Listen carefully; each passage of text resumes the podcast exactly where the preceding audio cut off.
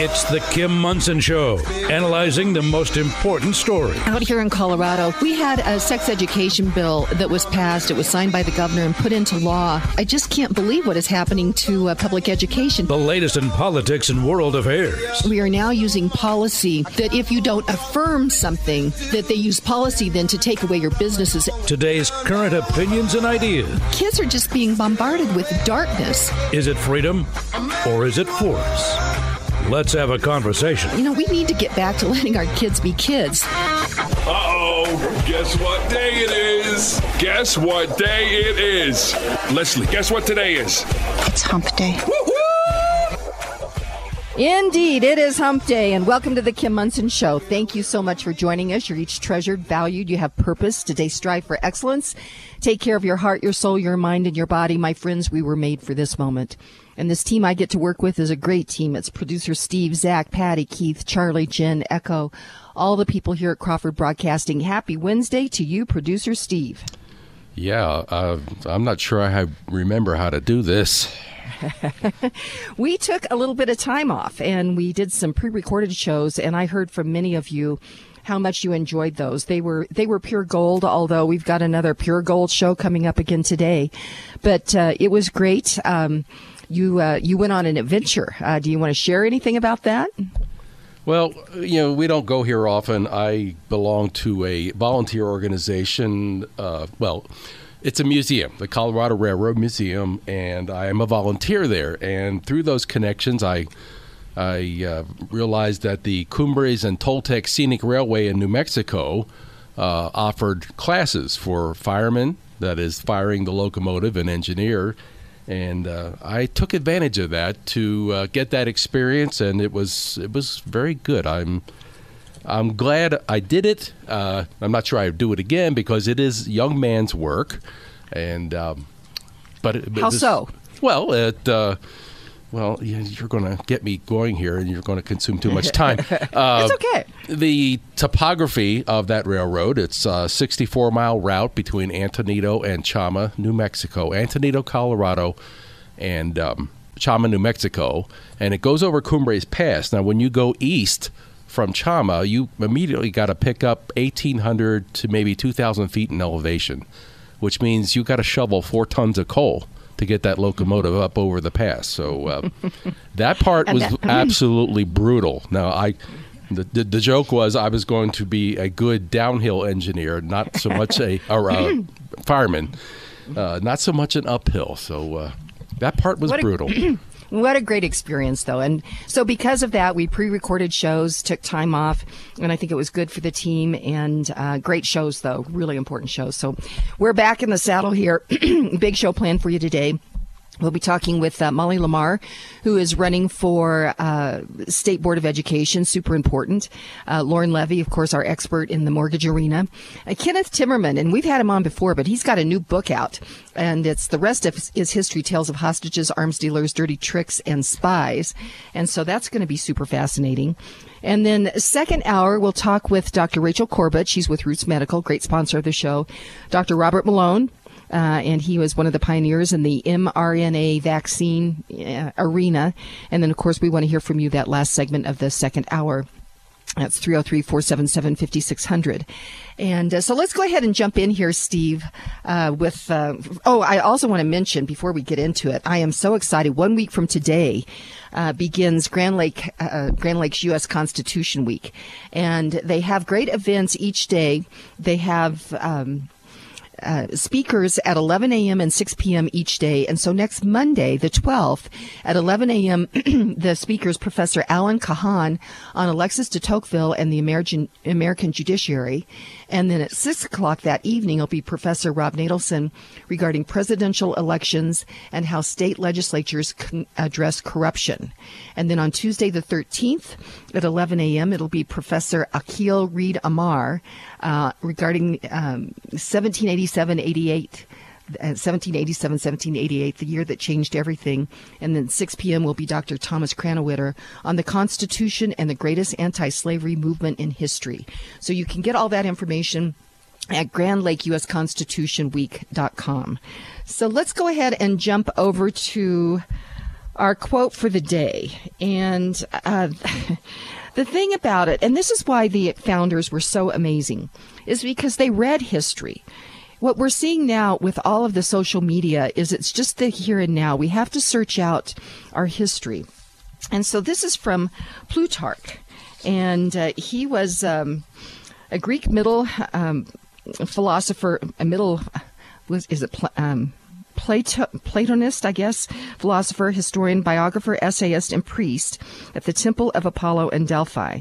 He's known primarily for his Parallel Lives, a series of biographies of illustrious Greeks and Romans. And he said this. And this reminds me, this is how I'm going to connect it to today, Steve. This reminds me of Polis's Colorado cashback, returning our Tabor money to us uh, early before the election to buy votes. So I, I thought that this was uh, very appropriate. It said, The real destroyer of the liberties of the people is he who spreads among them bounties, donations, and benefits. And Plutarch was born in uh, AD 46. He died in AD 119. So there's nothing new. Each generation is the same. Uh, but um, I mean, do you not see the the great Colorado cashback buying votes on that? Well, you know, that's funny. That I mean, this is really. I was going. I forgot to warn you. It's like I looked at the quote of the day, and I'm not really sure, you know, what that means. But since you said just now, when you said put this in the uh, the context of what uh, the governor has done here recently, it's like, oh, now it makes sense. Yes. So again, the real destroyer of liberties of the people is he who spreads among them bounties, donations, and benefits. Aha. So, oh, I, well, I can't talk about it on the air, but remind me to tell you later how about how this is going uh, with us and our check that we got from the governor. Oh, and we'll have to talk about that. Oh, yeah, it's not a pleasant thing. Interesting. Okay. Well, stay tuned on that one. We'll keep that as a cliffhanger. So, Steve, we didn't talk about this, but I've been in a little bit of a back and forth with um, one of the county commissioners on Facebook. I normally don't do that. However, there was a picture that was posted about um, Douglas County had bought some more uh, land for open space, and I used to. I used to think that that was a, a good idea, you know, and here we have the lottery and they use that money for open space. And he said 50% of Douglas County is open space. But I, I started to look at this. The World Economic Forum, their goal is to put people into uh, dense population centers and only have people live in certain areas and have everything else be basically off limits to human beings and uh, again connecting this dot using Colorado lottery money to go in and compete with private private enterprise people trying to go in and purchase land. And having government buy up all this land uh, and using our tax dollars or lottery money to do that ultimately that makes housing more expensive. And then the next thing that you know is you have these politicians, bureaucrats, and interested parties wanting to solve that problem. And in fact, we're going to start to talk about the initiatives on the uh, um, Colorado ballot, but one of them is going to be a, an increase in income taxes for some for quote unquote uh, affordable housing. And so you can see how when government gets out of its limited lane of what the founders said should be the case, uh, it can create all these prob- problems. So government coming in and buying land, and the commissioner said, but we're paying. Um, we're paying from a property rights standpoint, we're paying fair market value true that. However, that can inflate the uh, property values when government comes in, has unlimited funds, basically, because they have our money to buy that.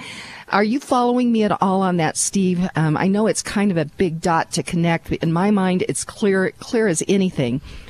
But does is that making sense to you at all? Well, stupid question, if if I may. Who is the county buying the land from? Private entities? Uh, it depends. Sometimes it's private entities, sometimes it's not.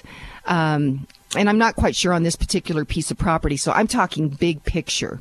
But he he said that they were paying property owners fair market value. So I would, in that, I would assume that in, in it was. Um, uh, private, you know, private individuals or private uh, private owners.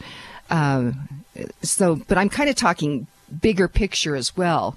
When we've got government out there you know, buying up this land. Uh, like Boulder County, they own a lot of land. It's like, and, and Boulder, um, you know, Boulder is very expensive to live. So ultimately, initially, these seem like good ideas, but now we're seeing that they're limiting. Um, you know what land can be used to build homes for people and again they're then they're trying to push people into these denser population centers and um, I mean, that's what the World Economic Forum had wanted to do, and we all kind of thought it was tin hat stuff. And now we see how they've used policy to make that happen, Steve. I'm just thinking back. Uh, I just did a quick search on um, Bill Owens and his uh, time in office. So this would have been early 2000s. I know he led the way into buying up uh, a bunch of land between Larkspur and Monument, uh, what is known as Greenland. And every Right. time I travel that stretch of 25, it's wide open. And I'm thinking, gee, that seemed to be the right thing to do, just by the way it appears today. Conversely, north of Larkspur, up all the way up to Castle Rock, it's it's getting uh, these are strong words. It's getting kind of trashy look to it because everyone, all these businesses are plunking down. You know, there's there are things right there next to the interstate. And I was thinking, what a comparison between the two. Now, I'm not making a point one way or the other. I'm just saying what I see today. Uh, yeah, and I guess that's probably a, a, uh conversation to continue on with. But ultimately, uh, that's beautiful. And I, I know it exactly the piece of land that you're talking about. It is certainly beautiful. But um, there's nobody, there's no human flourishing on that particular piece of land. And housing becomes more and more expensive. And, um, so we'll continue that conversation. So um, we'll just continue that. Uh, two things that I want to mention before we get to break. First of all, Biden had uh, given that speech with, and everybody's talking about it, with the red background, with the military officers there. Uh, it had a very ominous look to it, very angry speech. Uh, I feel like he's trying to provoke something, and um, kudos to the American people for not taking the bait on that. Pushing back. And yeah, and uh, um, there had been, I think it was Benny Johnson had tweeted out a comparison of uh, a Trump rally and Biden's speech. And the Trump rally, there were people everywhere, hundreds, of, uh, thousands of people. And then the Biden um, presentation, uh, somebody said that I, there's been more people at a PTA meeting than that. and um, so, and, and, um, Mike Huckabee had referred to these last couple of speeches of Biden's as the get off my uh, lawn speeches. He looks like an angry old man who's trying to provoke people into um, doing something, I think that, and uh, this is not leadership. This is not America. And that was a very ominous looking speech that he had given, Steve. Very, I- you know, I was out of pocket. I wasn't really focused on this kind of stuff as I usually am. But my very first thought was, man, that's right out of the Nazi playbook in terms of, uh, you know, who was Imagery. the proper propaganda guy. That that's exactly what he would have set up. Yeah, that the imagery. And then one other thing that had happened: uh, twenty-two thousand people that have uh, these smart thermostats. Uh, here in Colorado, they signed up. It's a voluntary program. They get some money back. They had their thermostats during this heat uh, basically turned turned off, or they they couldn't adjust them. And my friends, that's one of the reasons why these smart thermostats, these smart meters are a dumb idea because you are giving up the control of the climate of your home to uh, uh, somebody else. And so I wanted to make that point as well. So let's go to break. When we come back, I want to talk with Molly Lamar. She is running for State Board of Education. As we look at what has been happening to education here in America, and particularly here in Colorado, we realize why these are such important races. So we'll be right back with Molly Lamar.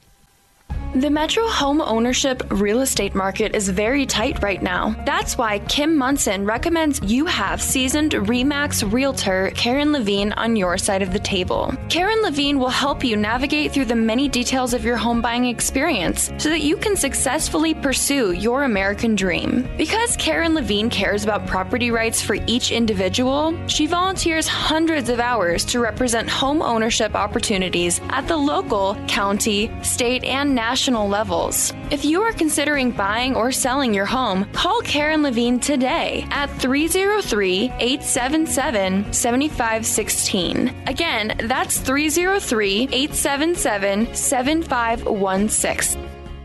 All of Kim's sponsors are an inclusive partnership with Kim and are not affiliated with or in partnership with KLZ or Crawford Broadcasting. If you would like to support the work of the Kim Monson Show and grow your business, contact Kim at her website, kimmonson.com. That's Kim Monson, M O N S O N.com. With the professional training from Franktown Firearms, everyone can improve. The experts at Franktown meet you at your current level of experience, gauging your confidence and ability so they can recommend exactly what's right for you. After you purchase your first or 10th firearm, Franktown will always encourage you to train. They maintain a comfortable atmosphere, offering lessons for improvement with one on one classes and private training or even group classes, guiding you along your journey from beginner to expert. They even offer a concealed carry certification class. Franktown Firearms doesn't play by the corporate model. As a family owned, operated, and family friendly business, they give everyone the time they deserve. They emphasize the importance of training in a comfortable and inclusive environment. Franktown Firearms wants you to be as invested in improving your skills as they are in training with you. Sign up for any of their group or personalized courses today at klzradio.com forward slash Franktown. Franktown Firearms, where friends are made. And welcome back to the Kim Monson Show. Be sure and check out our website. That's Kim Monson, M-O-N-S-O-N dot com. Sign up for our weekly newsletter there.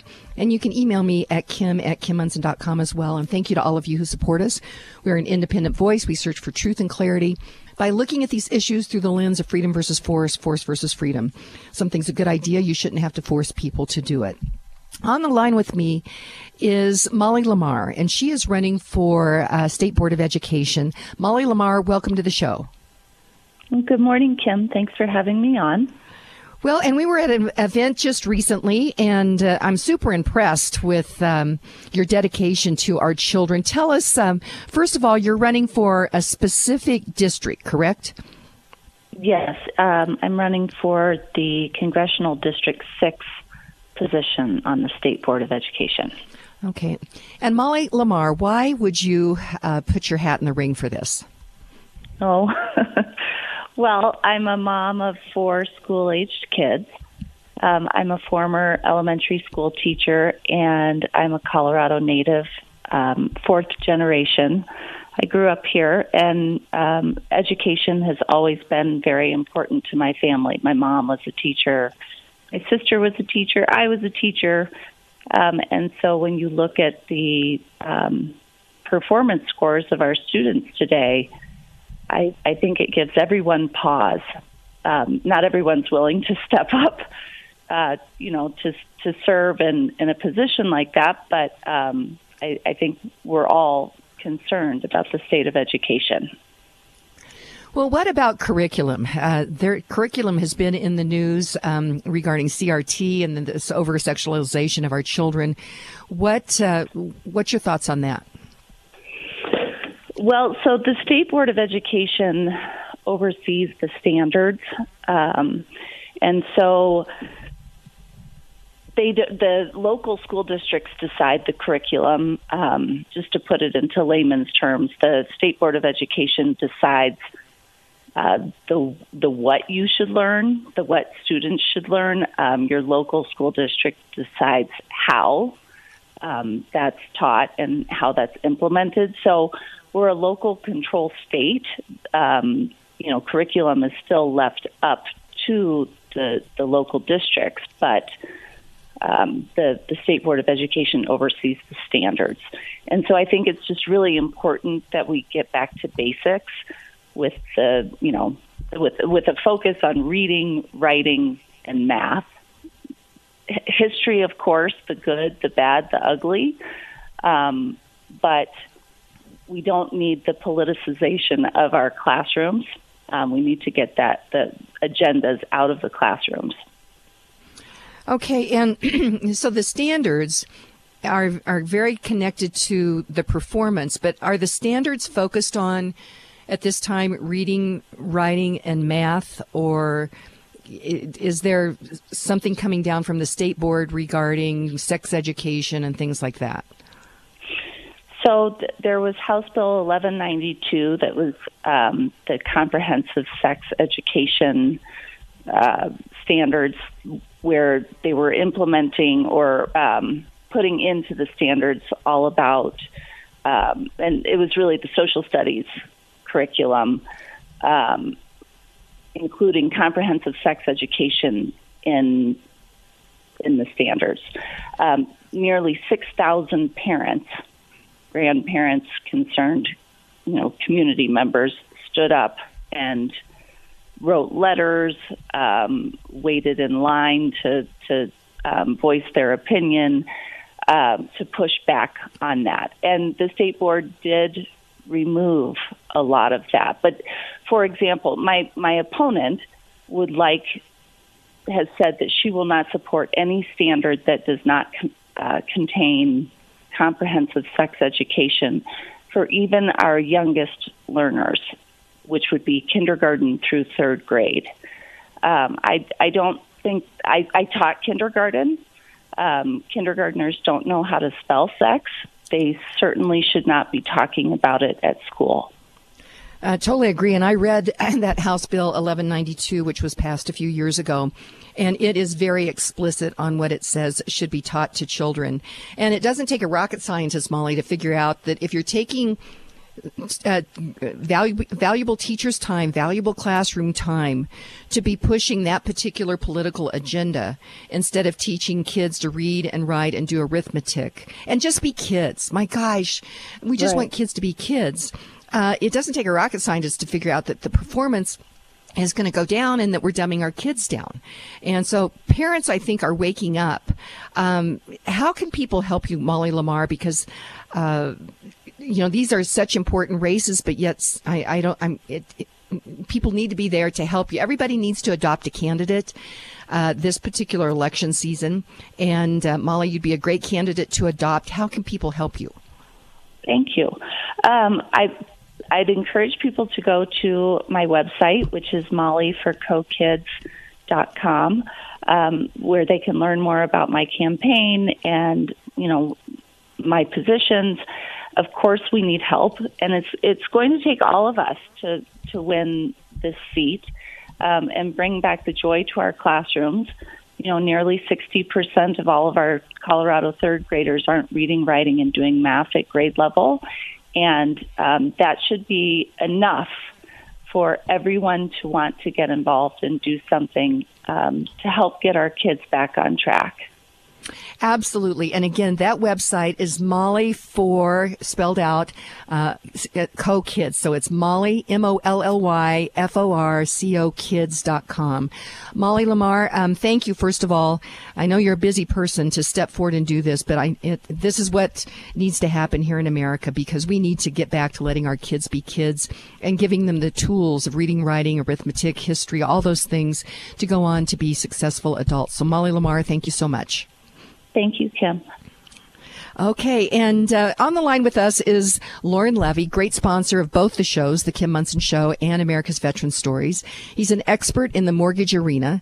Uh, he works with many different lenders, which is great because if you are looking to buy a new home or uh, want to do a, a second mortgage or a reverse mortgage, he has all kinds of options, and options are a great thing.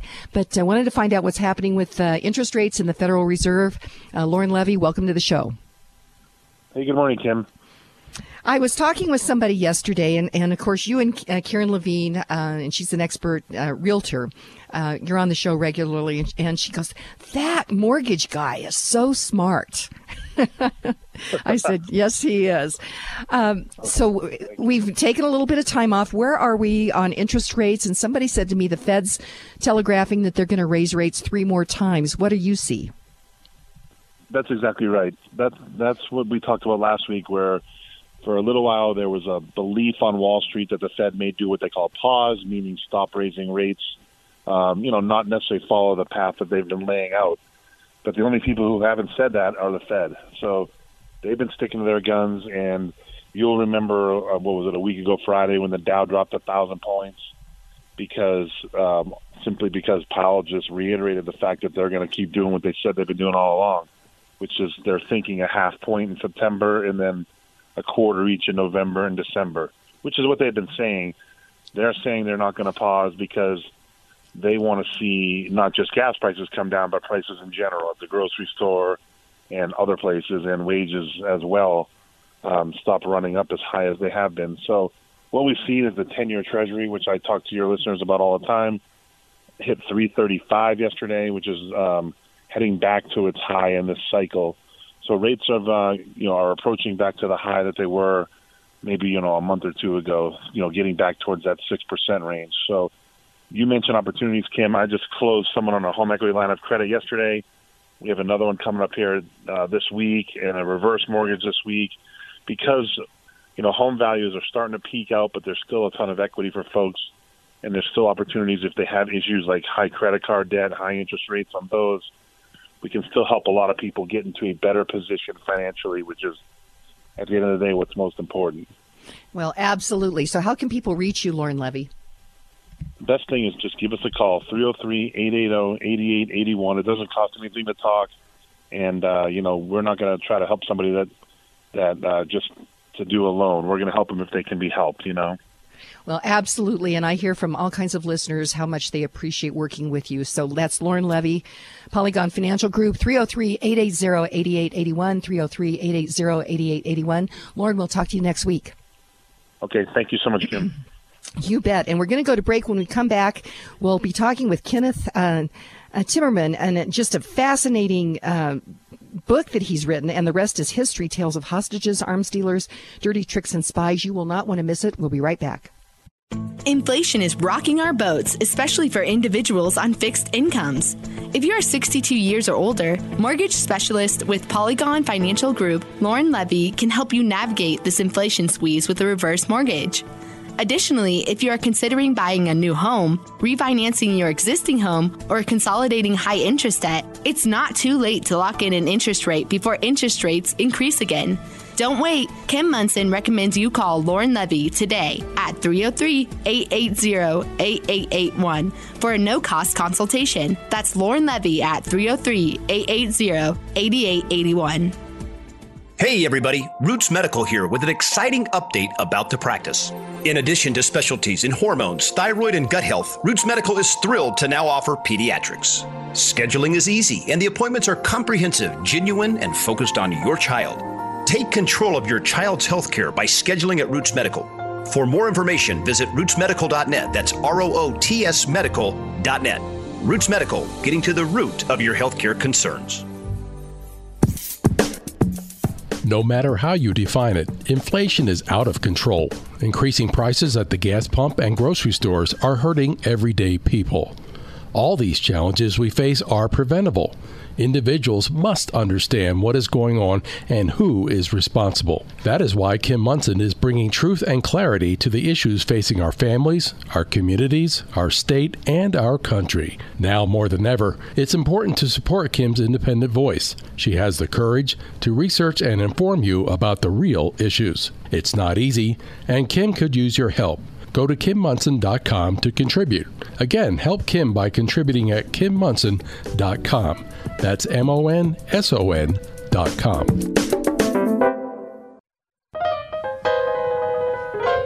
And welcome back to the Kim Monson Show. I'm Kim Monson. Be sure and check out our website. That's Kim Monson, M O N S O N.com. Sign up for our weekly newsletter there. And you can email me at kim at kimmonson.com as well. Thank you to all of you who support us. We are clearly an independent voice. We search for truth and clarity by looking at these issues through the lens of freedom versus force, force versus freedom. I'm thrilled to have on the line with me uh, Kenneth Timmerman, and uh, we had him on uh, before the 2020 election. He'd written a book, The Election Heist, which it was a fictional book, but actually it then happened, and uh, that was fascinating. Kenneth Timmerman, welcome to the show. Thanks for having me on, Kim. It's a pleasure to be back with you. It's great to have you. And uh, just wanted to mention the election heist. I think it's still an excellent read uh, to try to figure out what actually happened. Um, were you surprised at how close to the truth your fictional book was as it played out? I, I really was, and I was dismayed because I had written that particular book to warn people about problems not just with the election machines, the tabulating machines, but also this uh, mindset of the Democrats that has uh, made virtue, uh, uh, uh, made of cheating a virtue. So you had thousands of people on the ground, mules and others, who were willing to cheat the system, willing to play the system because they thought it was a virtuous thing to do to defeat Donald Trump. That was absolutely shocking. And uh, unfortunately, the Trump campaign didn't get it. Uh, yeah, the, and, and, the American people still showed up, uh, and they showed up with uh, so many voters. I was talking to somebody yesterday, and it's like, really, Joe Biden got more votes than Barack Obama? I mean, that just that's kind of hard to believe. But um, like 15 million more votes. Unbelievable. Yeah, but but let's not talk. We'll we'll continue, but I highly recommend that book. But this new book looks absolutely fascinating, and the rest is history. Tales of hostages, arms dealers, dirty tricks, and spies. And I I really had no idea of of your your life. And you began your career as a um, you said a left wing novelist, editing an expat journal in Paris and you uh, gradually became uh, a pro American conservative. How did that happen? It was a it was a long journey. It began for me uh, really in Beirut, uh, the first war that I went to cover. I became for many years a war correspondent, and I went there as a pro-Palestinian, uh, left bank, left-wing journalist from France where all of the media had been pro-Palestinian, and uh, introduced by the Palestinians, going to report on them in West Beirut. I was going to uh, embed with an, uh, a pro-Palestinian NGO. And uh, lo and behold, the first thing that happened to me is that the the, uh, the Palestinians themselves kidnapped me off the street and kept me hostage, held me hostage for 24 days, beat me, tortured me, um, and ultimately released me uh, not by their own will, but by the grace of God. I was dragged out from the darkness into the light by the hand of the Lord. There's no other way to explain it. Uh, I was taken for French, and and they wanted to release. The French had a relationship with the Palestinians, but this was the beginning, Ken, if you wish. It was the beginning. I understood that I was beset with illusions and with darkness, and gradually it was a long way to claw my way back in, up into the light. And this journey goes over 12, 12 years, uh, going from the left to the right, becoming a conservative, becoming pro-American. And I learned it living overseas, reporting on wars overseas, and being challenged, being challenged in my ethics. What would you do if uh, you had information that could help your country in time of war? Would you help your country, or would you do as Mike Wallace uh, used to say in Vietnam? Oh no, no, no! If I'm with the Viet Cong and they tell me they're going to ambush Americans. That's okay. I'll, wait till the ambush is over. I didn't wait. So that's those are kind of a series of things that brought me to a different, completely different point of view. Well, just a couple of things regarding torture. I have this other show, America's Veteran Stories, and I interviewed a Vietnam POW, Ted Costas, and also I've interviewed Orson Swindle, uh, P, uh, POW of uh, the Vietnam War, and the torture, yeah. How do you get through torture? Well, uh, it's it, it's not. It's certainly not an easy thing, and it's a challenge. Uh, you, you uh, I think everybody is different, and and you react to it differently. Uh, I was, I didn't know what to expect. I didn't know what was going to happen, and the pain was just so absolutely beyond anything that I had ever imagined uh, it just took over. And and the event, the actual event itself, was easier than what came later, if you wish. And um, uh, so I learned not just to cope with it, but to understand that this was uh, something that had changed my life. I understood uh, as I was uh, going through the pain and the aftermath how much my own Savior had suffered for me. And it was a hundred times what I had gone through. What I had gone through was absolutely insignificant compared to what Jesus had suffered, and he had suffered that for me. And that's what ultimately, to me, that is what saved me and and I, and, and led to the uh, situation. I really have very few sequels of, of, of that. Certainly, time to time, physically, I have broken vertebrae, but um, that, that you know, come uh, haunt me every now and then. But uh, spiritually, it brought me to my Lord, and that's what saved me. And that's so interesting that you would say that because I, I've thought about uh, Christ, and and he basically he's he took on everything that we could ever feel. Uh, he lost all of his friends. He lost all of his possessions, the pain. And so meeting him, you know, at the cross and of course then overcoming death and the resurrection of is, you know, it, it's just truly amazing. That's why I'm, I'm a Christian as well. Um, but, um, oh, I know what I was going to ask you. So you said you, you met your our Lord and Savior there. Did you grow up in a Christian family, or and had walked away from that, or how, what's that journey, Kenneth? I, I did grow up in a Christian family, and I brought up was brought up with a King James Bible, read to me by my grandmother, uh, and I didn't really walk away from it. It just kind of slowly ebbed away from my wife, my life. It did not it was not the center of my life. And after Beirut, uh, I, I, I brought, I learned more about the Bible. I read more of Scripture. Uh, I started going to church again overseas, and then made made Christ a part of our family and part of our life together, uh, and our five children growing up. So it was a it was a gradual thing. I didn't walk away completely, but I sort of fell away from the church, mm-hmm. uh, and okay. I certainly came back uh, very definitely. Oh, fascinating. Okay, uh, next question. Uh, after you had been taken hostage and you were tortured, you were in the war zone, most people would have hightailed it back to America, but you went back to the Middle East. Why? I did. I, I, I was bitten by the bug, and it, it's something hard to explain, but um, you know, they say uh, in Egypt, when you drink the water of the Nile, you will always return. Well, I had been bitten, I don't know, by some bug of the Mediterranean in Beirut, and I, can, and I returned. I, I went back just a couple of months later, first to Israel and to the West Bank. I wanted to see the Palestinians who had been my torturers and captors. I wanted to see them in their, quote, native habitat. And it was a very, very different experience. Uh, and, I, and, and then I went and worked in Egypt. I actually worked in a hospital for four months uh, with Egyptian laborers learning Arabic and uh, building the hospital. Went back to Beirut again in '83, um, and I described the uh, bombing of the U.S. Embassy. I was one of the first reporters on the ground when the Iranians blew up our embassy in Beirut in April of '83. And in the book, I call this First Blood.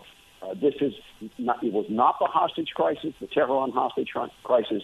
It was blowing up our embassy in 1983 is when the Iranians drew first blood with us, and we did not respond. Wow. I, I I remember that. In fact, I had friends who's um, had a, a, friend that uh, died in that attack.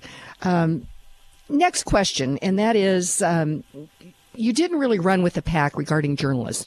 You mentioned Mike Wallace, where he would was with the Viet Cong, uh, embedded with the Viet Cong, and knew that there would be some of our boys that were going to be attacked and he would not let them know. How did that happen?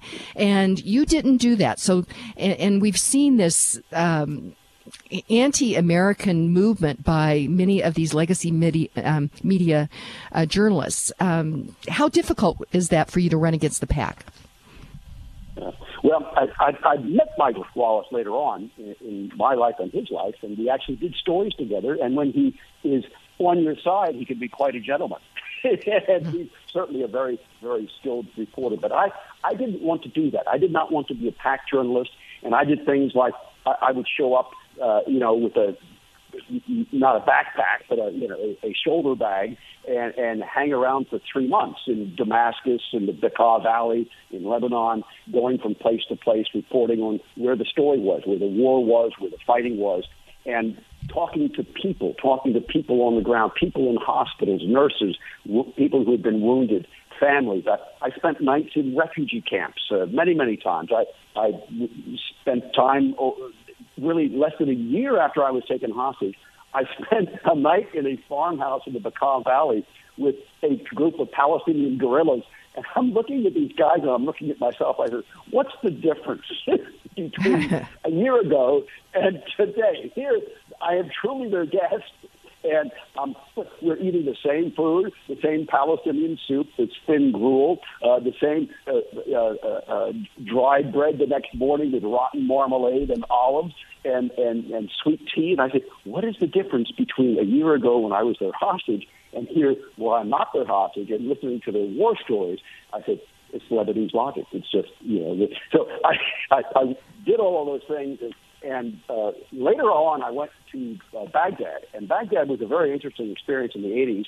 I was a, a defense correspondent as well. I got to know people in the defense industry and met every arms dealer who was selling to Saddam Hussein. And one thing that people don't realize, perhaps, is that arms dealers love to talk.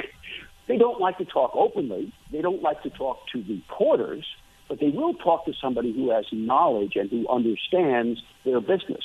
And so at one point, I had actually been in the arms dealing business. I got involved with a group of people who were trying to sell arms.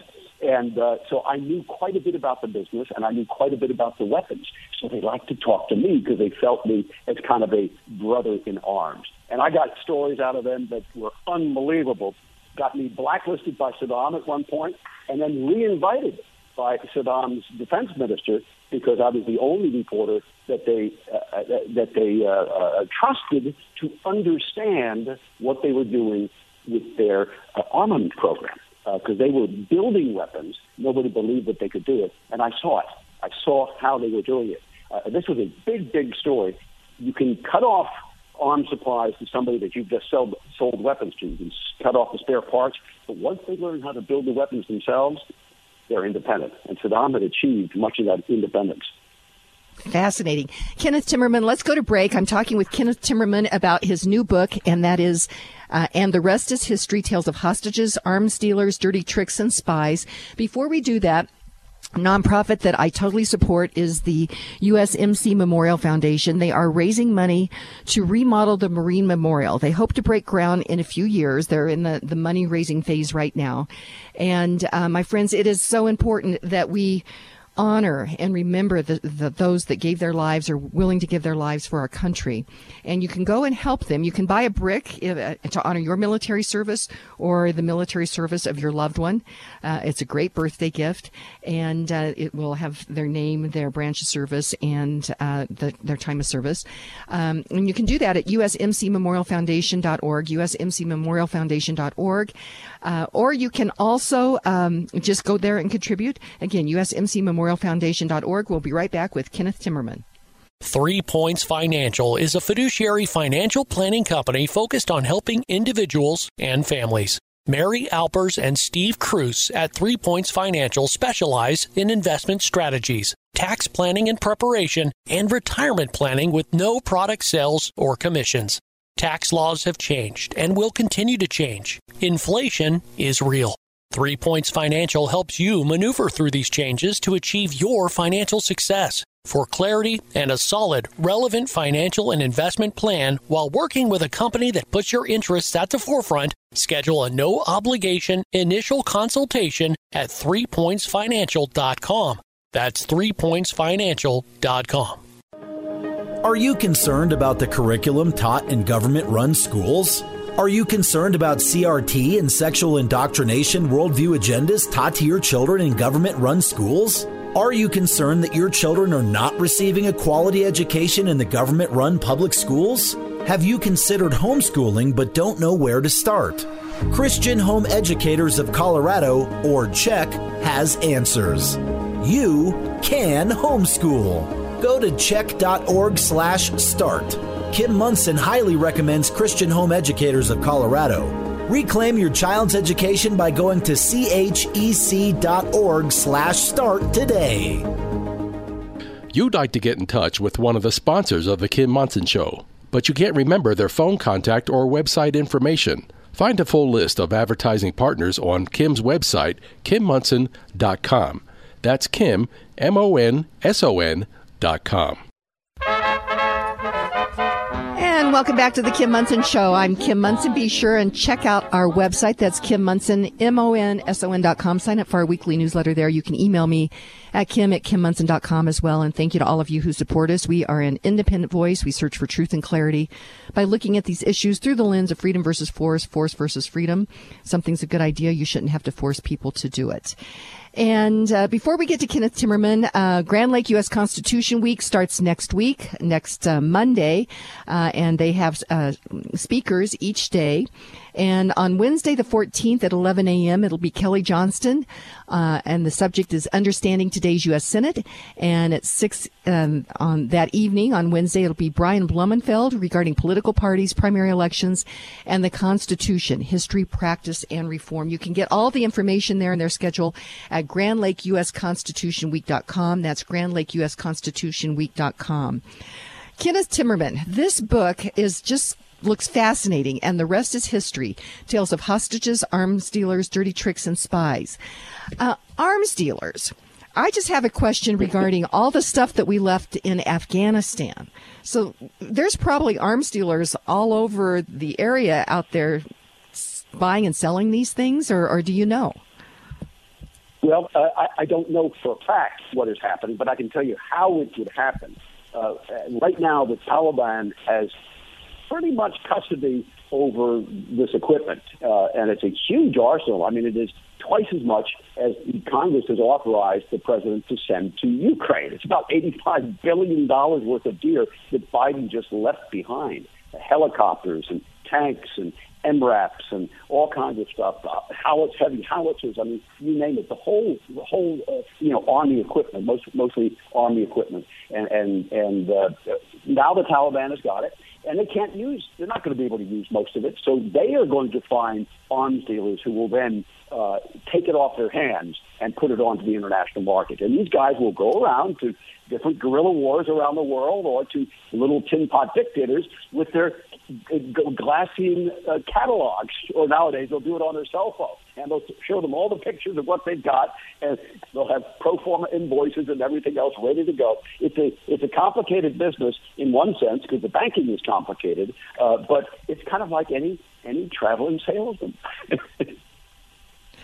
That is so, and I'm, and then I'm thinking about here in America, where, where uh, the same radical activist Democrats are trying to basically disarm everyday law-abiding citizens here in America, but yet left all that equipment, and um, there's bankers that will finance that. I find that fascinating. So, you you mentioned in the book that. Um, you were involved in the early stages of the Iran Contra affair. And I, you know, I, I know of it, but I don't know that much about it. Explain that, Kenneth Timmerman. Well, so what the media has told us about Iran Contra is that it was all about trading hostages for, arms and, and taking the proceeds to fund the Contras in Nicaragua because Congress had cut off funding. And it's true that that did happen. But that's not how it began. And I was involved in, in the beginning with a group of former CIA officers and former uh, U.S. Uh, Army officers, and they got uh, involved in a strategic initiative to bring Iran back into the Western fold and get them to get out of the hostage business, to uh, to uh, uh, break the the uh, growing Soviet embrace over them, and the currency was weapons. The Iranians desperately needed uh, spare parts for their F-4s and F-14s, which they had bought during the uh, t- period of the Shah from the United States, and that were grounded. So that's what they needed, and these people saw it as a strategic initiative. And there were there were white papers going back and forth, you know, uh, uh, almost think tank type papers. The Iranians themselves were, were talking about a faction of Soviet, pro Soviet officers in the new Revolutionary Guards Corps at the time. And there was a struggle inside the regime of pro American versus pro Soviet. So in the beginning, there was a strategic American interest uh, that you know, one could argue that, that a strategic American interest. Later on, it just evolved into contra hostages. Fascinating. Uh, we've got probably about five minutes left here, and uh, there's so much in the book. What is what would you kind of the final point or two that you want people to to to know about this, and I would highly recommend the book. It sounds super interesting, and uh, and to understand history during that time, because I think a lot of people don't understand what happened back then. Right. It, it, that, that's certainly true. And they don't understand Saddam Hussein. They don't understand weapons of mass destruction. And I met the leaders of those programs, the people in charge of building chemical weapons for Saddam, for building ballistic missiles, for enriching his uranium. It was very, very real on the ground, and they were vast programs, huge programs. I worked with the UN arms inspectors uh, later on, helping them define some of these weapons plants, uh, which I had not only researched, but I had known, I knew the suppliers and been to some of their factories. Uh, one of my goals in this book, Kim, is to change the way people think about journalism and journalists. I, when I give talks to people in public, I kind of jokingly uh, introduce myself and say, you know, I used to call myself a journalism that was still a reputable profession, and obviously today it no longer is. Uh, and, and I, I would argue, and I think as you come out of this book, you will see that it can be a reputable pre- profession, and that journalists uh, have to struggle with moral issues as well on what they report and how they report. Uh, one of the challenges uh, I faced, uh, I became at one point an Israeli spy. And you would say, oh my gosh, well, how could you possibly do that? that that's a horrible thing. A reporter is never supposed to actually engage in espionage. Uh, but I did, and I did it for a very simple but profound reason is that the Israelis came to me because they felt I had information that could help get a hostage of theirs released in Lebanon. And as somebody who had been held hostage in Lebanon, that was something I felt pretty strongly about. And I said, mm-hmm. Yeah, I'll help you. I will do what I can. And so we went, you know, we, the whole nine yards, Mossad safe houses in London and operations in Geneva, a whole counterintelligence team that was shadowing me and, and the meetings I was engaged in, uh, debriefings late at night. Uh, it, it's kind of a fun spy story in the book. But this is something that most journalists would not do. And I did not feel that that was out of keeping with my role as a reporter. It was ancillary. It was on the side. It was not uh, part of it. I was not reporting on that. And by the way, this is the first time I've ever told that story. And I told it because uh, the, the most of the people in it uh, are dead. Uh, Uri Lubrani died a couple of years ago, and Ron Arad, the hostage we were trying to get out, is most likely uh, dead uh, in Iran. So, did you get the hostage out or not? We did not get the hostage out. It failed, and it failed, alas, for political reasons inside Israel.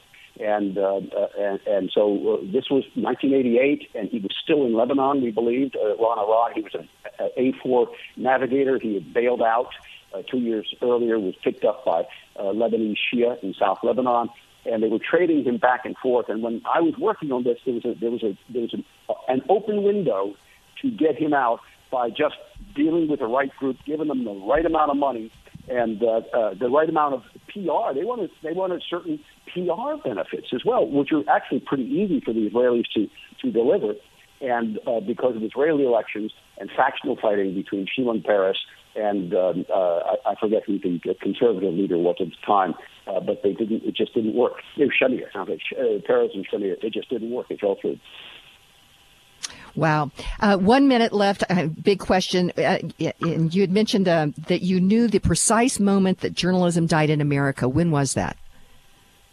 Uh, July. Uh, it was mid-July, 1994. I was working for Time Magazine back in Washington, investigating the sell-off of U.S. military technology, the B-1 bomber plant to Communist China.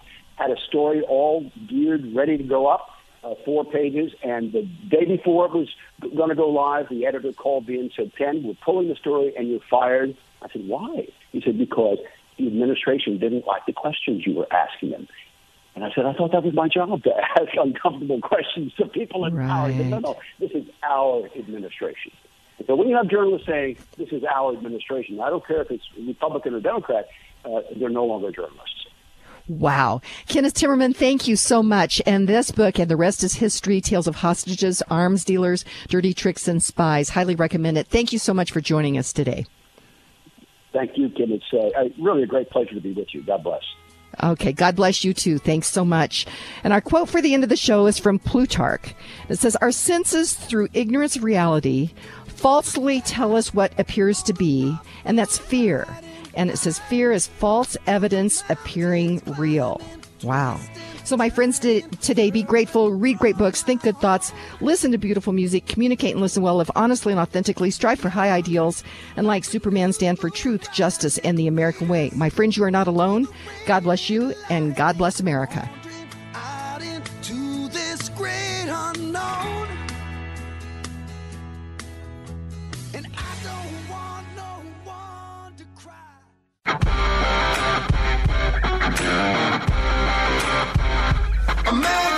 It's the Kim Monson Show, analyzing the most important story. Out here in Colorado, we had a sex education bill that was passed. It was signed by the governor and put into law. I just can't believe what is happening to uh, public education. The latest in politics and world affairs. We are now using policy that if you don't affirm something, that they use policy then to take away your businesses. Today's current opinions and ideas. Kids are just being bombarded with darkness. Is it freedom or is it force? Let's have a conversation. You know, we need to get back to letting our kids be kids. Uh oh, guess what day it is? Guess what day it is? Leslie, guess what today is? It's hump day. Indeed, it is hump day, and welcome back to the Kim Monson Show. This is our number two. Thank you so much for joining us. You're each treasured, valued, you have purpose. Today, strive for excellence. Take care of your heart, your soul, your mind and your body. My friends, you were made for this moment. Thank you to this team that I get to work with. That's producer Steve, Zach, Patty, Keith, Charlie, Jen, Echo, all the people here at Crawford Broadcasting. Happy Wednesday to you, producer Steve.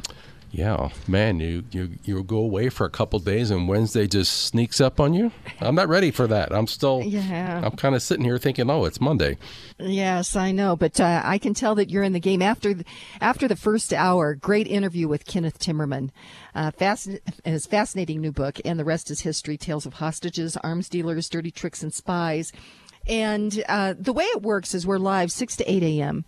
And the first hour is rebroadcast 1 to 2 in the afternoon, the second, uh, 10 to 11 at night. And uh, the very last question I asked him, he said he knew when journalism died in America, and it was in July of 1994. And it was the story, uh, I think it was regarding. Um, arms and China, and he and I guess he'd done the story, and uh, he was called in, said uh, that we're going to pull the story, we're not going to run it, and you're fired. And uh, they referred to it as this was our administration in 1994. You and I needed to make sure that we knew that was Bill Clinton back then. That was our administration. That was when Ken, uh, Kenneth Timmerman said he knew that journalism died. Is that not fascinating? It also reminded me of that, you know, Don McLean song, American Pie, you know, the day the music died. And it's like the day journalism died. Yeah. Ah, I know. I know. Hey, um, I want to get over here to the quote of the day, uh, which I think is so important. And I connected the dot. This is from Plutarch. He was born in um, 46. He died in 119. So a long time ago. He was a Greek philosopher. And he said, The real destroyer of liberties of the people is he who spreads among them bounties, donations, and benefits. Can you say Colorado cashback, Polis sending out our, our money, our Tabor tax refunds early and signing the letter uh, right before the election? And again, this is Plutarch, the real destroyer of liberties of the people is he who spreads among them bounties, donations, and benefits. I'm glad you, you, you, you, came up with that kind of like modern day because the first I looked at it this morning, I thought, oh man, I'm going to have to ask her to explain that. But that bringing to light, you know, what Polis re- recently has done with those uh, refunds, geez. That's it. I know. I know. So, hey, Steve, very quickly, uh, before we get over to Dr. Rachel Corbett with um, Roots Medical, you had uh, you connected some dots. We're doing some dot connecting here. You'd sent a meme of the Titanic, and it said the difference between the Titanic and California is the Titanic had its lights on when, when it, went down. Yeah. I mean, and that was tragic, but yeah. Yeah, not mocking the Titanic disaster in any way, but the, the tying it to what's happening in California. I have, let me get it up here on my screen. Where'd it go? Um, two side by side headlines from NPR website. The first one is California is poised poised to phase out sales of new gas powered cars. The next one, right next to it, breaking California Power Grid declares Flex Alert, urges residents not to charge electric vehicles. Now, what's going on? Connect those dots. Yeah. Uh, I hope Californians start to connect those dots. And just very quickly, uh, want all of you to realize that Colorado regulators under this administration and these Democrat administrations adopted California's rules. Uh, their older rules, it says they're not going to follow the new ones. And I would just say, except until after the election, if Polis is reelected. Uh, but at this point, um, it must look like it's not a, probably politically advantageous for him to come out and say that we're going to phase out uh, gas powered vehicles here in Colorado. But we have adopted those older rules, and uh, we need to uh, get rid of those older rule, rules as, as, well. But uh, let's let's jump over here to Dr. Rachel Corbett. She is with Roots Medical, which is a great partner of the Kim Monson Show. And uh, Rachel, welcome to the show. Hi, Kim. How are you? Good morning.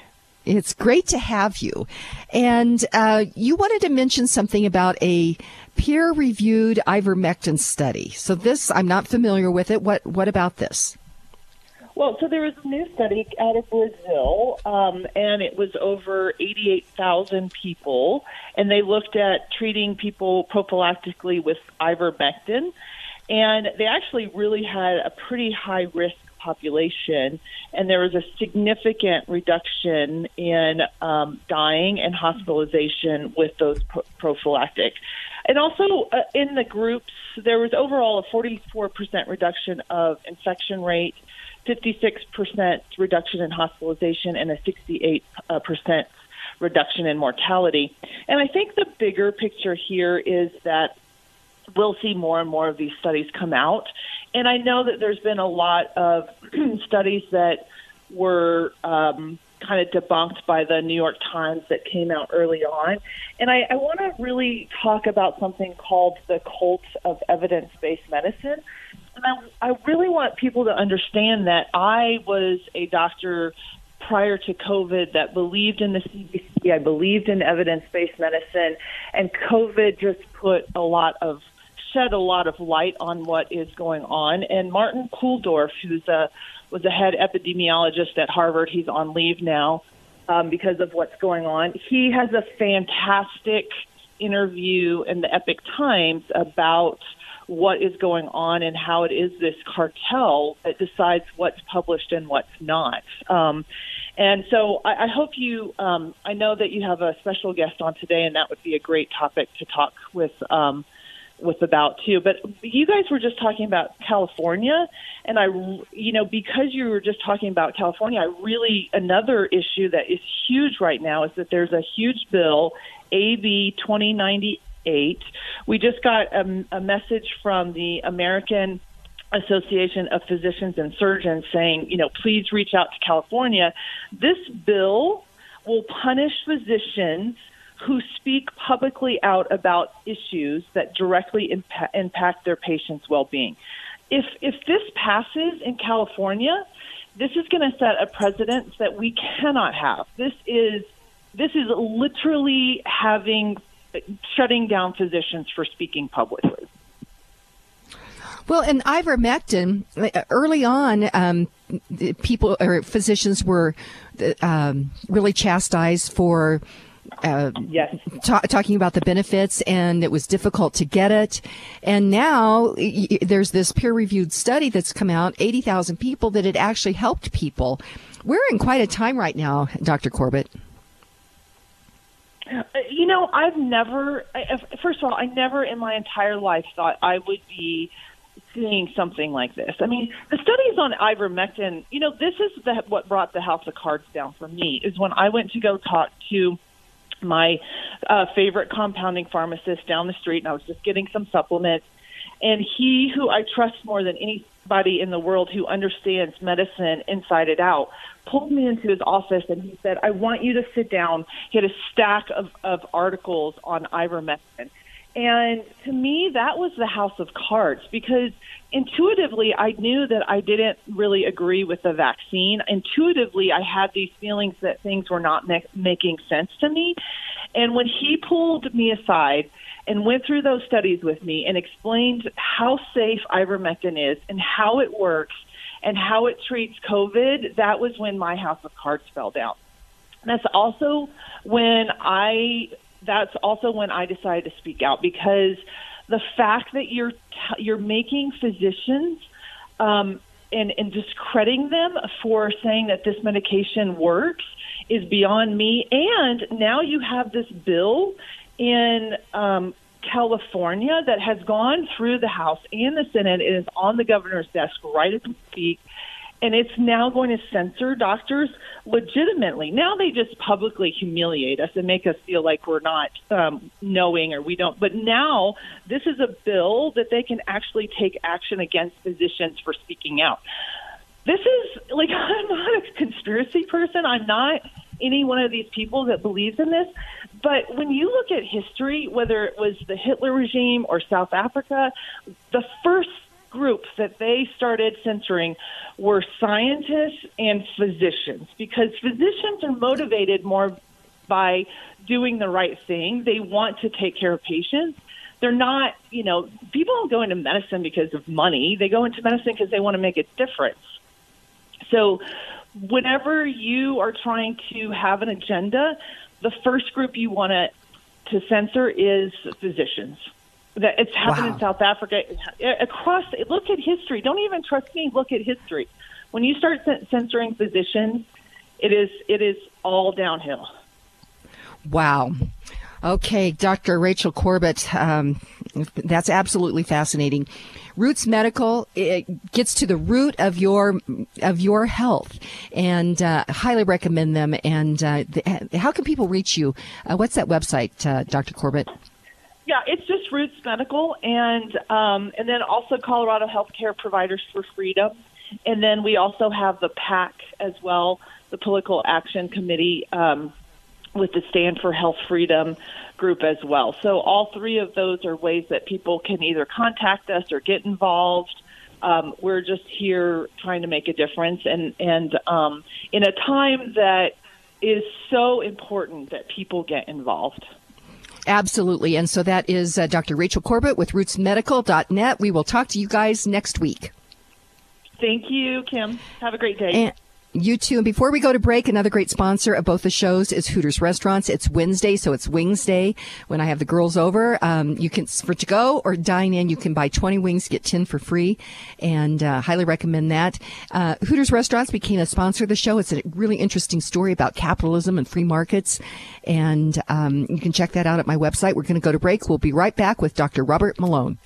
Three Points Financial is a fiduciary financial planning company focused on helping individuals and families. Mary Alpers and Steve Cruz at Three Points Financial specialize in investment strategies, tax planning and preparation, and retirement planning with no product sales or commissions. Tax laws have changed and will continue to change. Inflation is real. Three Points Financial helps you maneuver through these changes to achieve your financial success for clarity and a solid, relevant financial and investment plan while working with a company that puts your interests at the forefront, schedule a no obligation initial consultation at threepointsfinancial.com. That's threepointsfinancial.com. All of Kim's sponsors are an inclusive partnership with Kim and are not affiliated with or in partnership with KLZ or Crawford Broadcasting. If you would like to support the work of the Kim Monson Show and grow your business, contact Kim at her website, kimmonson.com. That's Kim Monson, M O N S O N dot com. With the professional training from Franktown Firearms, everyone can improve. The experts at Franktown meet you at your current level of experience, gauging your confidence and ability so they can recommend exactly what's right for you. After you purchase your first or 10th firearm, Franktown will always encourage you to train. They maintain a comfortable atmosphere, offering lessons for improvement with one on one classes and private training, or even group classes, guiding you along your journey from beginner to expert. They even offer a concealed carry certification class. Franktown Firearms doesn't play by the corporate model. As a family owned, operated, and family friendly business, they give everyone the time they deserve. They emphasize the importance of training in a comfortable and inclusive environment. Franktown Firearms wants you to be as invested in improving your skills as they are in training with you. Sign up for any of their group or personalized courses today at klzradio.com forward slash Franktown. Franktown Firearms, where friends are made.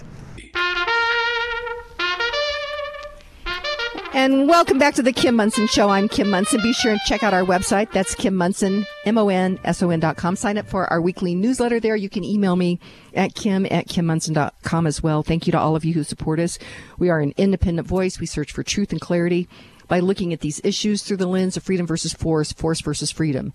If something's a good idea, you shouldn't have to force people to do it. I'm very excited to have on the line with me Dr. Robert Malone uh, a pioneer in the mRNA uh, vaccine um, research and uh, has been just a, a very well respected voice of truth regarding medicine, COVID here in, in America. Dr. Malone, welcome to the show. Well, thank you very much. It's my pleasure, and thanks for the opportunity to speak to your audience. Well, and uh, we just had on Dr. Rachel Corbett with Roots Medical, uh, and they're great sponsors of the show. And I, I wanted to talk about the COVID conversation out there, but she mentioned, she said to ask you about a cult, uh, there's the cult of evidence based medicine. And uh, she kind of gave her aha moment when she realized that her eyes became open uh, and it became around ivermectin, the treatment of ivermectin, and she said there's a, a recently a, uh, a new peer-reviewed ivermectin study. Uh, so tell us. She wanted me to ask you about this cult of evidence-based medicine. Yeah. So she, we've written a Substack about this uh, a couple of months ago. Uh, there's like it seems like every every good intent gets weaponized in some way. And the logic that's been developed here in good faith is that in general, we need solid evidence to be making uh, decisions about uh, patient care and clinical management. And uh, there, in the the uh, logic is that we need more rigorous clinical trials, not less rigorous, so that we can uh, make reasoned decisions in ways that are grounded in more solid science. Who could argue with that? The problem is that uh, that quickly got weaponized to the only thing that physicians should be able to do is to uh, deploy drugs, practice medicine based on what were proven large randomized clinical trials. And that's never been the way medicine works, and it doesn't really apply in many cases because each patient is, is an individual. They have a lot of different things going on, and that's the art of medicine is to understand that complexity and uh, help a patient manage things themselves. And we've had this uh, these multiple examples now where, uh, for some reason, and it appears pharmaceutical industry uh, influence, there have been a number of studies during the last couple of years that have demonstrated that clinical research, randomized clinical trials, can be manipulated in a lot of different ways by uh, selecting endpoints, duration of treatment, dosing levels, and then uh, broadcasting uh, the results. And, and this is uh, bundled under the uh, phrase uh, designed to fail. And it appears that a lot of the ivermectin studies, certainly the early uh, hydroxychloroquine study published in uh, Lancet, that was used to justify uh, the Rick Bright, Janet Woodcock decision to go against the president and not make hydroxychloroquine available to frontline docs. Uh, that was that was clearly a fraudulent clinical trial, uh, and um, we've seen this going on again and again, in particularly in the case of ivermectin, where the trials are done with very low doses in, in short durations.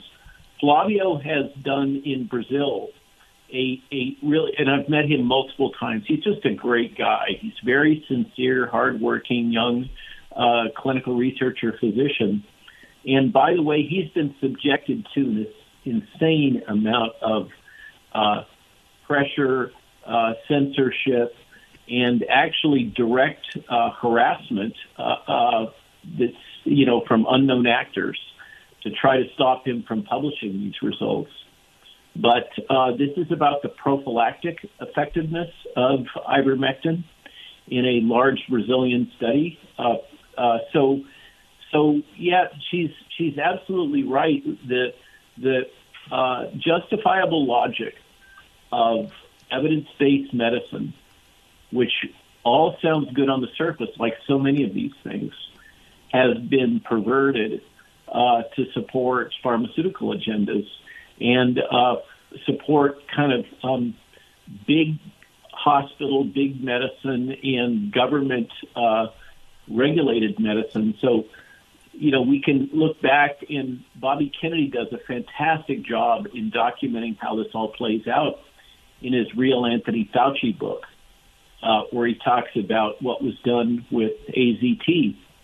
Uh, so, just because something is a randomized clinical trial doesn't mean that it's done in good conscience uh, or that it is actually demonstrating something that's valid because I can tell you flat out as a specialist in clinical research, there are a lot of ways to design trials to fail and manipulate data. And if you don't believe it, uh, all you got to do is look at the trove of Pfizer documents that were uh, disclosed under court order. Um, you know, we're we're in a situation where money will pervert anything it can in order to get you know for people to get richer. So, Dr. Malone, this reminds me of a story. I served on city council of my town 2012 to 2016. And there was an agenda that they wanted to close a community library that was very well utilized. People loved it. They could walk to it to build a bigger library. And I always thought, well, you could how about you have both? But they were hell bent on closing that library and, um, and it, was going to cost a lot of money. I didn't think it was a great idea. Anyway, they did a survey and the survey was like, you know, multiple pages. I would say like on about page 40. Uh, one of the top respondents of the survey was that they wanted to keep this particular library and but that was never highlighted in in all of the information that was put out there. And so I said, well, why on page 40 does it say that people wanted to keep the library and that wasn't included in the reporting? And they said, well, that was not one of the options. And that was where I realized that surveys and studies are, are basically not worth anything. But uh, boy, they like to trot those out for sure. But, but then I say well, that it, though. It, it, you know, you remember the old saw, uh, um, figures uh, may not lie, but liars often figure.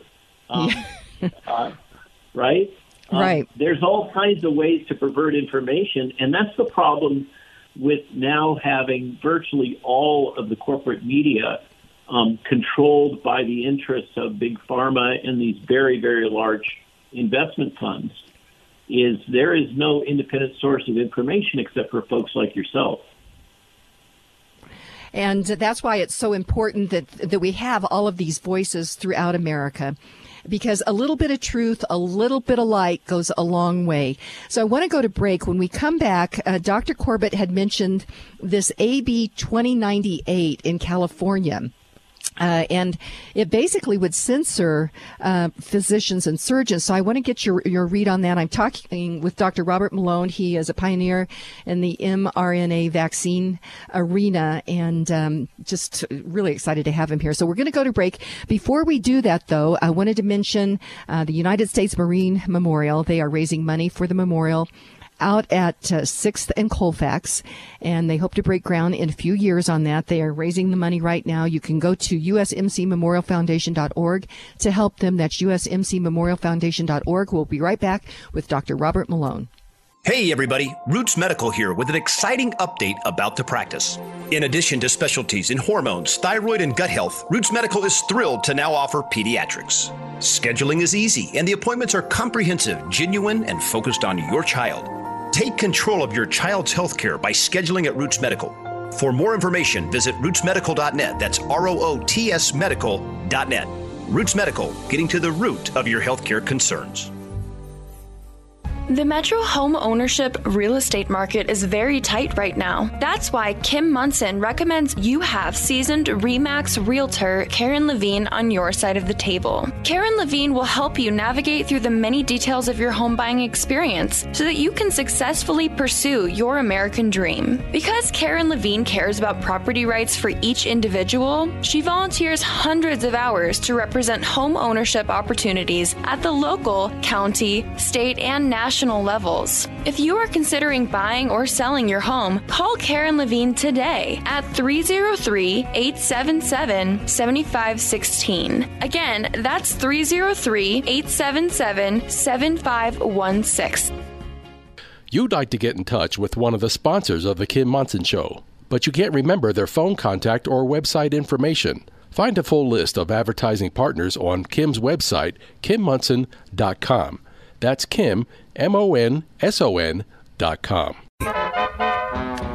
And welcome back to the Kim Monson Show. I'm Kim Monson. Be sure and check out our website. That's Kim Monson, M-O-N-S-O-N dot com. Sign up for our weekly newsletter there. You can email me at kim at kimmonson.com as well. And thank you to all of you who support us. We're an independent voice. We search for truth and clarity by looking at these issues through the lens of freedom versus force, force versus freedom. Uh, and on the line with me is Dr. Robert Malone, and he's going to stay on through our call in time uh, for the last segment. And that number is 303 477 5600. So get your questions ready.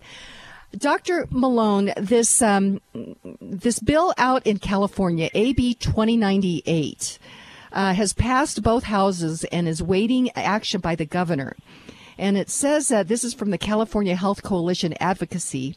Says the bill would designate the dissemination or promotion of misinformation or disinformation related to the uh, SARS-CoV-2 coronavirus or COVID-19 by a physician or surgeon as unprofessional conduct, allowing the medical board to take action against such physician or surgeon this is censorship. This is this is unbelievable. What's your thoughts on this, Dr. Malone?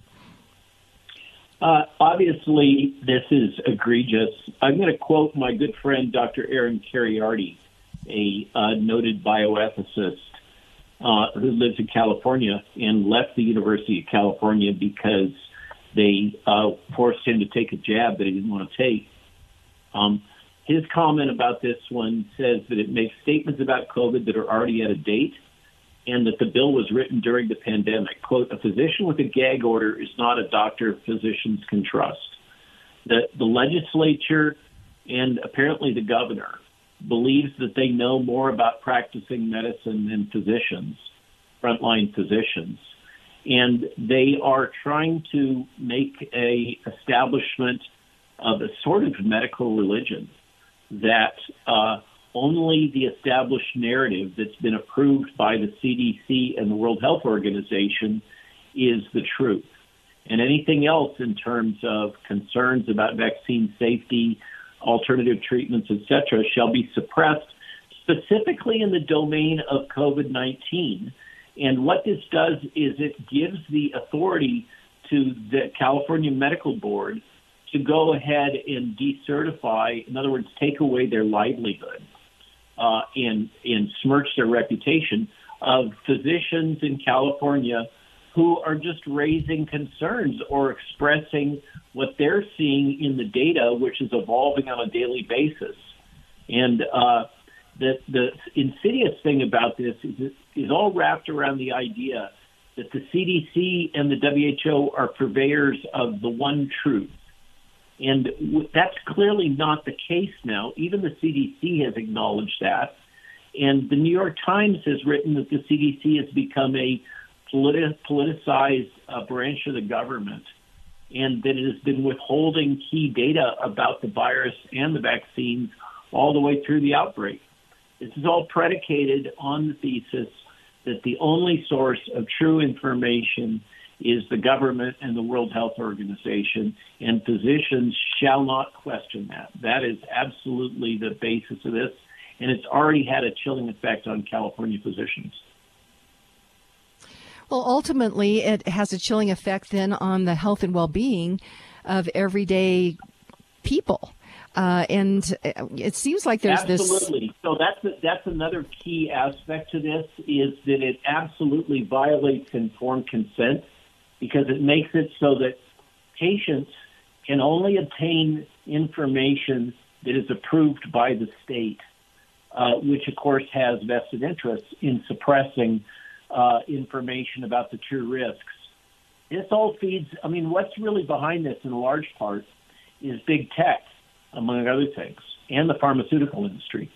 Big tech has gone way out on a limb, and that's now being disclosed uh, on an almost rolling daily basis because of the Attorney General's lawsuit against the federal government for colluding with big tech to censor people. But uh, what what this is really all about is the fact that big tech wants to be able to completely control the dialogue and medical information about COVID.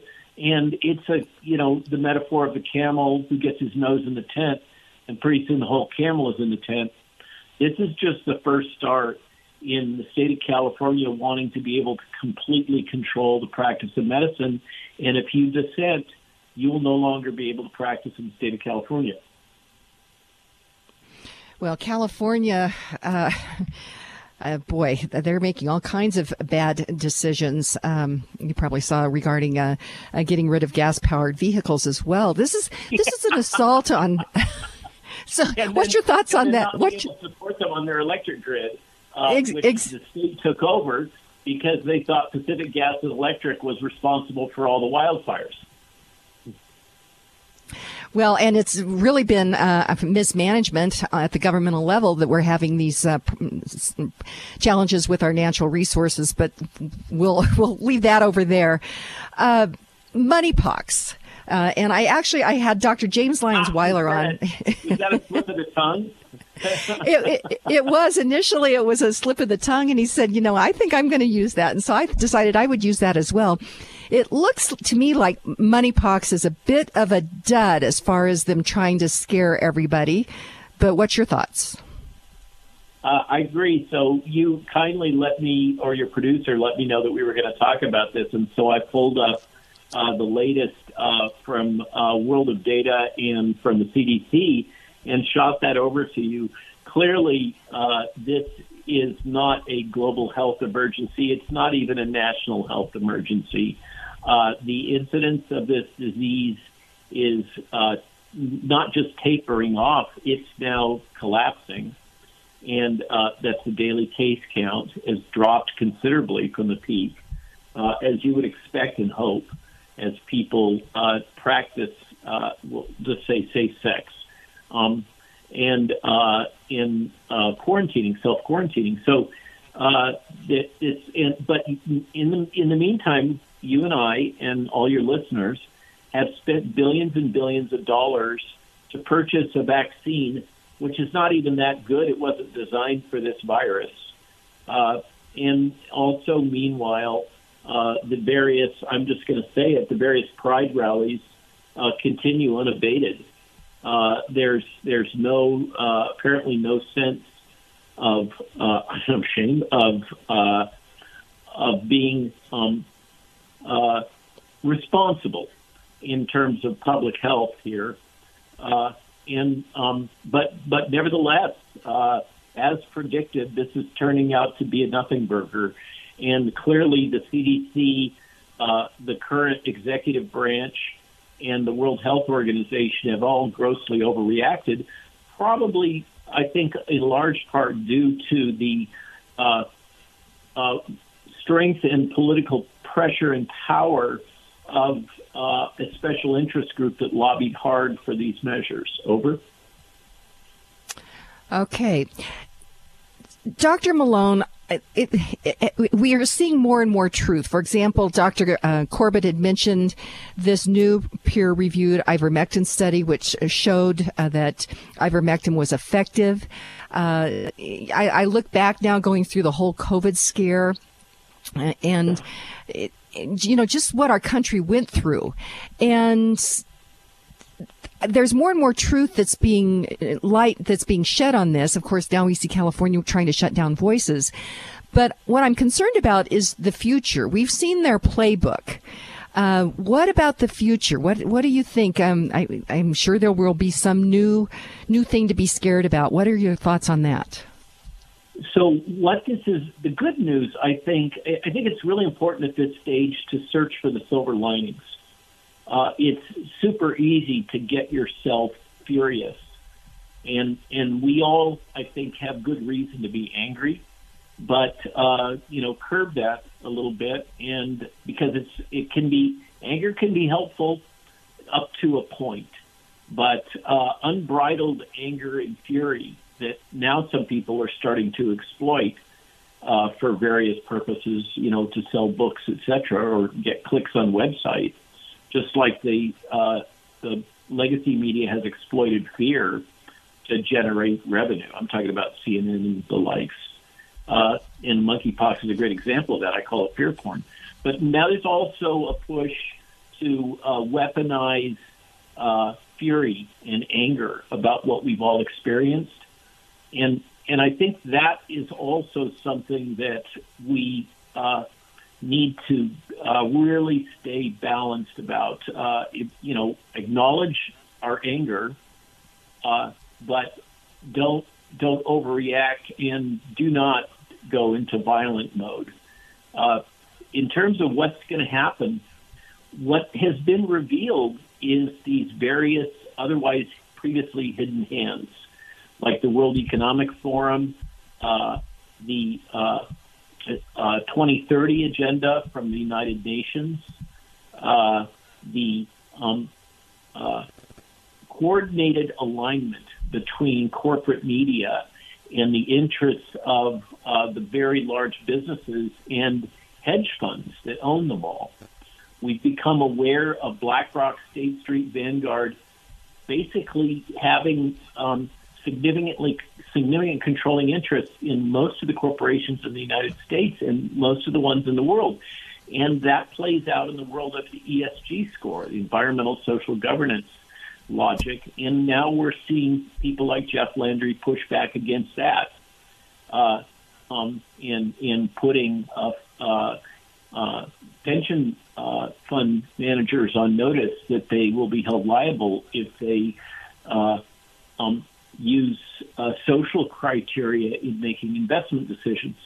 So what's what's happened is the kind of the stuff that's been going on in the shadows has now been revealed, and it's shocking.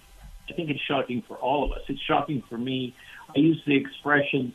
Uh, it's as if you were in a dark room, you backed into a light switch, and you see things you can never unsee. Mm-hmm. Uh, and uh, I think for many of us, our eyes are now open to the various forms of manipulation that have been going on in particularly in corporate media, but also in government messaging and uh, in in the structures that we had thought were benign. Uh, the uh, Bill and Melinda Gates Foundation, uh, the uh, World Health Organization, uh, the United Nations. Now we take a hard look at what's been going on and we say, oh, we got a problem. And these people believe that uh, national nation states are obsolete. Uh, we don't need them anymore. They're not efficient. Uh, we should have a globalized government controlled by the people that uh, have clearly shown that they are superior by virtue of their acquired wealth. And they should be the ones allowed to uh, manage the world's affairs. And I think for a lot of us, uh, we we disagree with that pretty strongly. So I do think this is just a first skirmish, and the good news is they've shown their hand. Mm-hmm. One of the threatening things that many of us foresee, you can already see that the internet is being scrubbed. Information about what's gone on over the last few years is being deleted at an amazing pace, uh, so that people can't be held accountable. And what that leads to is it's likely that the ICANN committee, the small committee that controls the internet, is eventually going to be uh, co-opted. And uh, the, the internet as we know it as a resource is going to go the way of Wikipedia. Uh, it's going to be captured, manipulated, and alternative media will be deplatformed as we're already seeing happening. And I think that's the biggest threat because as the founders noted, Uh, the reason why free speech is the first right is everything else flows from that. And they're basically going to take away the freedom of the internet almost completely, just as they've done in the People's Republic of China. So, what will we do when that happens? Uh, so there's a bunch of initiatives ongoing, and there's a scramble right now to create. We can call it just for a placeholder Web three, and uh, variety of technologies. Uh, then blockchain, of course, plays a key role in that, but it's not the only one. Blockchain encryption of everything like videos is just too kludgy, and so there's uh, a variety of, of uh, kind of freedom fighting, uh, high net worth folks that are uh, investing in alternative solutions. And it all kind of merges together because the problems that we have with information also relate to the problems that we have with centralized banking, centralized digital currency, cryptocurrency. All these things are interdigitating. And of course, uh, digital IDs, uh, the capture and manipulation of all of our data and weaponization of it uh, and exploitation for commercial purposes. All of this stuff kind of merges together into this fourth industrial revolution that uh, is envisioned, where, uh, uh according to Klaus Schwab and the World Economic Forum and his acolytes, uh, we're going to have the fusion of man and machine and the artificial acceleration of human evolution by uh, um, transhumanism technologies, including uh, genetic manipulation and uh, chip and mechanical manipulation of humans. That's that's where they think we're going. Uh, I think it is amazingly arrogant uh, and uh, naive, both at the same time. Uh, I think biology is on our side here, but in the interim, they they believe that there's a huge economic opportunity to advance this new world that they envision and they're dead set to impose it on us. That's the "you will own nothing and be happy" uh, famous quote. Right, right. Dr. Malone, I have a number of questions and comments, but let's go to break. And uh, Dr. Malone has agreed to stay on through our call in time. And so you have this unique opportunity to ask him a question. That phone number is 303 477 5600, 303 477 5600. And with these conversations, we realize that. Um, Grand Lake and their Constitution Week uh, is so important to understand our Constitution, and our founders understood all all of this. And so the Grand Lake U.S. Constitution Week starts next Monday.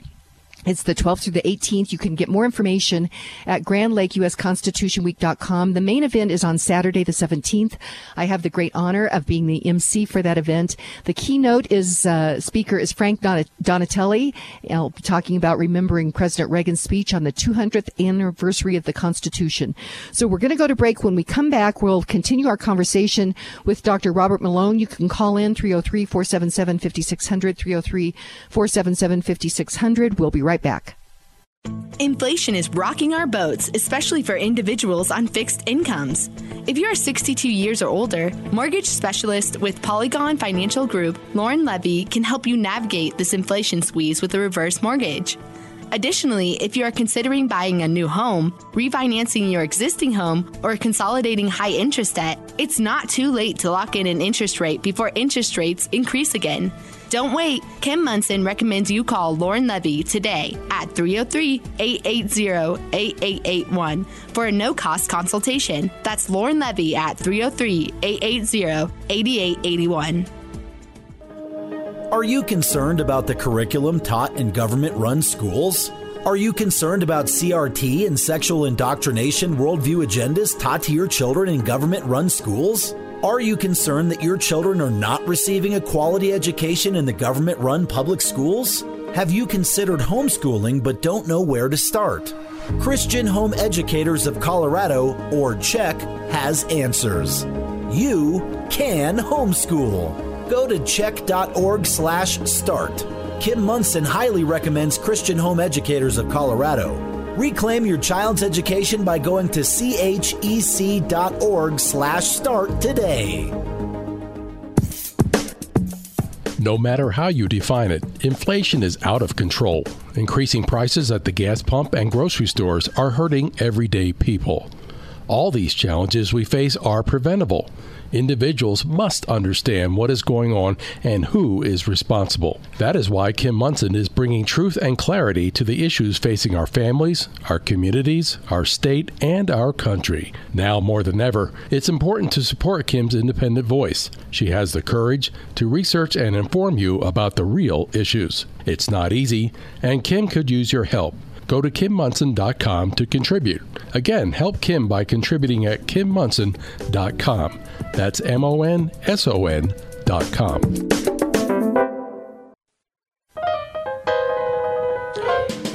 welcome back to the Kim Monson Show. I'm Kim Monson. Be sure and check out our website. That's Kim Monson, M-O-N-S-O-N dot com. Sign up for our weekly newsletter there. And you can email me at kim at kimmonson.com as well. We search for truth and clarity by looking at these issues through the lens of freedom versus force, force versus freedom. If something's a good idea, you shouldn't have to force people to do it, and you shouldn't have to censor people talking about it. On the line with me is Dr. Robert Malone. He is a pioneer in the mRNA uh, vaccine arena. And um, is that correct if I say mRNA vaccine, or is it M just mRNA uh, studies? What, what's correct on that, Dr. Malone? Well, uh, the original uh, issued patents, there's nine of them filed in 1989, all have my name on them, and they are the ones that describe uh, mRNA being used as a drug and for vaccine purposes and they are the ones that have the very first demonstration that this works. Uh, so I think I'm okay, and I wrote the original patent disclosures, so I think I'm okay with saying I was the original inventor because I'm absolutely an inventor, and I was the first. Uh, and the patents have issued, and inventorship is established, generally speaking, by the Patent and Trademark Office, not by the New York Times or the Atlantic Monthly. You think? okay. Hey, we have Tabitha uh, from Westminster on the line. Tabitha, Westminster, what's on your radar? Well, I just wanted to call in and ask Dr. Malone because I've been following him for a long time since all this started, and I've followed you for a long time too, Kim. We watch you in the morning on or listen to you in the way on to school in the mornings with the kids. And, uh, you know, Dr. Malone, how do you still have so much fight in you? You have been attacked left and right from all different avenues, and you still seem to be like, no, we've got this, we've got this. How are your spirits still so high? I need some of your juice. I think so. Thanks for that. Um, I think it's super important to be a happy warrior, uh, to keep a good spirit about it. And, you know, it's a good fight. This is worth doing. I'm almost 63, and uh, I didn't expect to have an opportunity to make a difference in the world and to make a difference in people's lives. And uh, so, for me, this is a this is a joyous thing. Having an opportunity to make a difference right now, just because of how the circumstances played out, and uh, to serve humbly as a leader, uh, as well as as a servant, I think is a great gift, and I celebrate it every day.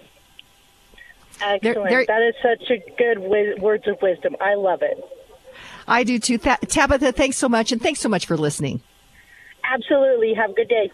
Okay.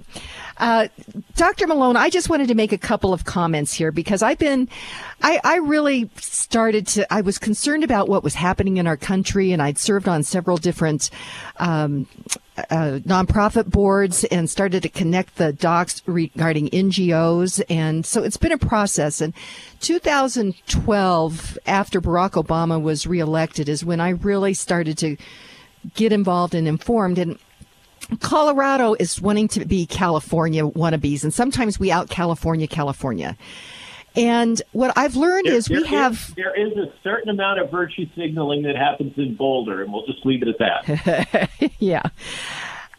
But what I've connected this dot here in Colorado is that we have a kind of a uniparty with some of the yeah. Republican operatives that have been in power for so long are actually more uh, more involved with the uh, uh, Democrat agenda versus the conservative Republican agenda.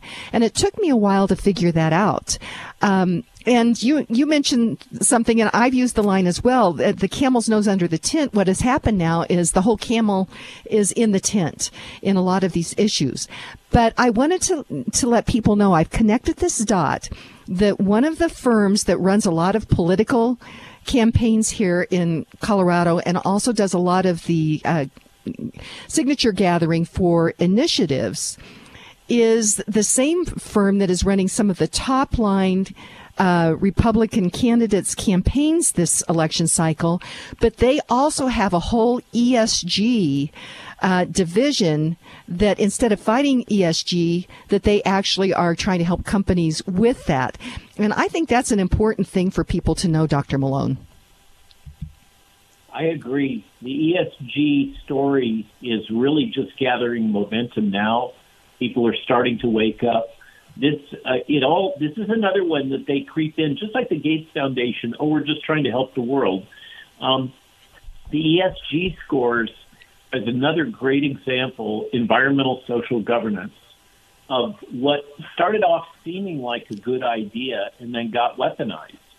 Uh, just like we were talking about what's happened with medicine. And in this case, it started off with the idea that investment groups would have an environmental score uh, and you could make a choice to uh, work with a given investment fund because they weren't going to invest in uh, child labor uh, in India or Pakistan or something, um, and, and weren't going to destroy the environment uh, by uh, dumping um, chemical waste into rivers. I mean, who who could say no to that? And then right. it added the social and governance aspect because hey, uh, the little's good, uh, more is better. And then that all got weaponized, and now we're in a situation where uh, if a CEO of a company uh, provides a political donation to a, let's say, a Republican that has been in some way branded by the press as being a racist or Nazi, all these things that they say uh, about people who are actually constitutionalists, right, and, and nationalists because they believe in the country. I mean, what they somehow uh, make America great again is an evil thing, uh, um, but uh, that that then feeds into that executive gets dinged uh, on his social score, and then the company gets dinged on their governance score, and and suddenly they can't get money, they can't get capital. This is a big part of what's killed the entire petroleum exploration industry is the ESG scores because if you're in petro, for better or worse, whether you're fracking or you're just you know wildcatting, um, you by definition have a horrible ESG score, and therefore you can't get any capital. Therefore you can't do any exploration. Therefore we don't have any petro here in the United States. Uh, and then there's this lovely case right now where BlackRock uh, happens to own a ton of shares in the largest Chinese petro company that is trying to buy up American oil fields. And uh, BlackRock gave uh, um, one of the majors, I forget it was Standard Oil or what, a bad ESG score, which meant then their stock value went down, and it made it easier for the Chinese uh, petro investment company to buy because uh, BlackRock only applies this, and these big players, uh, it seems they selectively apply the ESG criteria to American, American companies, not Chinese companies. Oh my gosh, Dr. Robert Malone, we're unbelievable. We're out of time. we we need to get you back on, but you can find uh, Dr. Malone at Substack. Uh, that's Dr. Robert Malone. Thank you so much. I greatly appreciate it. And our quote for the end of the show is from Plutarch says our senses through ignorance of reality falsely tell us what appears to be its fear false evidence appearing real. So, my friends, today be grateful, read great books, think good thoughts, listen to beautiful music, communicate and listen well, live honestly and authentically, strive for high ideals, and like Superman, stand for truth, justice, and the American way. My friends, you are not alone. God bless you, and God bless America.